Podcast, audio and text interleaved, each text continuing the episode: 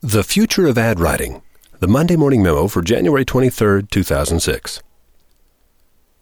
America has been flattered by advertising, Because you deserve it. misled by ads, Lowest prices anywhere.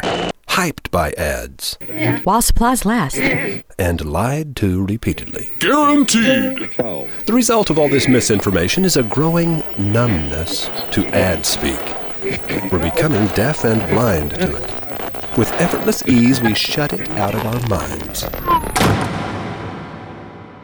Why are advertisers happy when their ads sound like ads? Once effective phrases become cliches when overused. Remember the 70s? Guys with long pointed collars and blow dried hair used the standard pickup line Do you come here often? They did it because it worked. They quit only when the ladies began laughing at them. But advertising still wears that ridiculous collar and blow dried hair because its rejection was never face to face. We don't laugh at ads, we quietly ignore them. When demand is high and supply is low, your ads need only tell the public, We've got it! But how often do you actually get to do this? Advertising, when you're building a brand, is merely a relationship deepener. Its job is to cause the public to like you and trust you. Accomplish this, and they'll remember you when they or any of their circle need what you sell.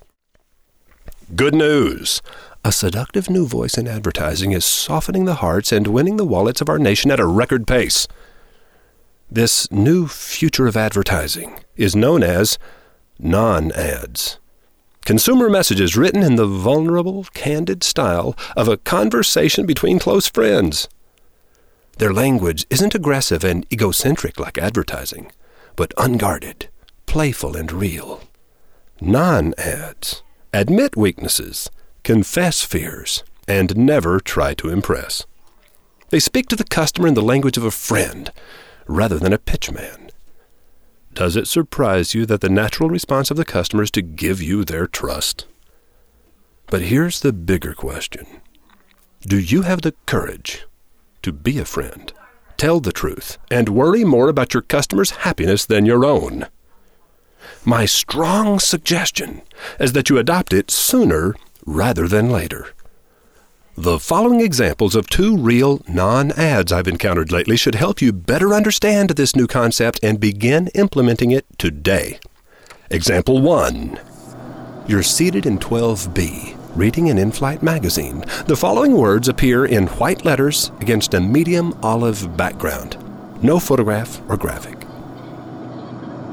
Isn't it amazing how people read anything at 36,000 feet? You, for instance, are reading this, and even though it's quite obviously an ad and you're skeptical of advertising, you'll continue reading it. See? Here you are, still reading.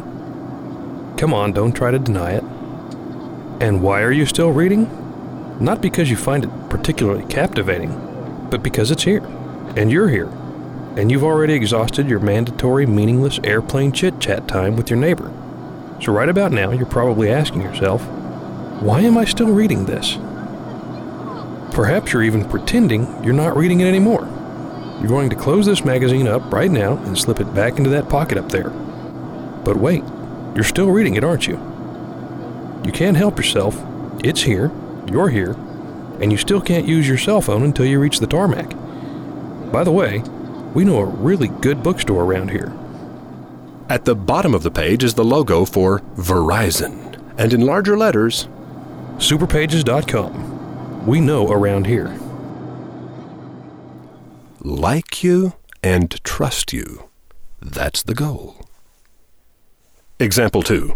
Walk into the men's room at Robbins Brothers, the world's biggest engagement ring store, and here's what you'll see covering the wall of the toilet stall. Here's your chance. Get out now while you can. Quick, look for a window or the ventilation shaft. Okay, remove your clothes. Skivvies too. Lube your entire body with that hand soap over there. Now take a penny and unscrew the corner of the duct. Now get to struggling. Conviction is important at this point. You do not want to get stuck. Imagine your bride to be coming in and seeing your nude lower torso poking out like some sort of modern art installation. That's an image for the mental, isn't it? So squirm like the wind. Once free, secure some clothing and start a new life somewhere with complicated extradition laws. And then, back to bachelorhood. Yes, that singularly most forlorn, emotionally vacant time of your life. Come on, is there anything more overrated than bachelorhood? If you're like most bachelors, you go to bed every night wishing you weren't one. Let's look at the sacred, time tested bachelor traditions you'll be missing out on. Well, of course, there's being a slob as well as extended periods of not bathing and otherwise lapsed personal hygiene. And hanging out with your unattached friends. A group of guys who, with each passing year, are starting to get, frankly, a little creepy. Your future is out there. Your best friend is out there. Besides, that liquid soap itches like crazy. Vision and audacity allowed these companies to leap to the top of their respective categories. And the same characteristics caused them to be among the first in America to embrace the intimate and irreverent voice of non ads as the advertising voice of the future. By the time the rest of the nation catches on to what they are doing, they will likely have moved on to something else. How about you? Will you change with the times? Roy H. Williams. P.S. An example online of this style of ad writing can be found at the Myrtle Beach golf site, chipperchip.com.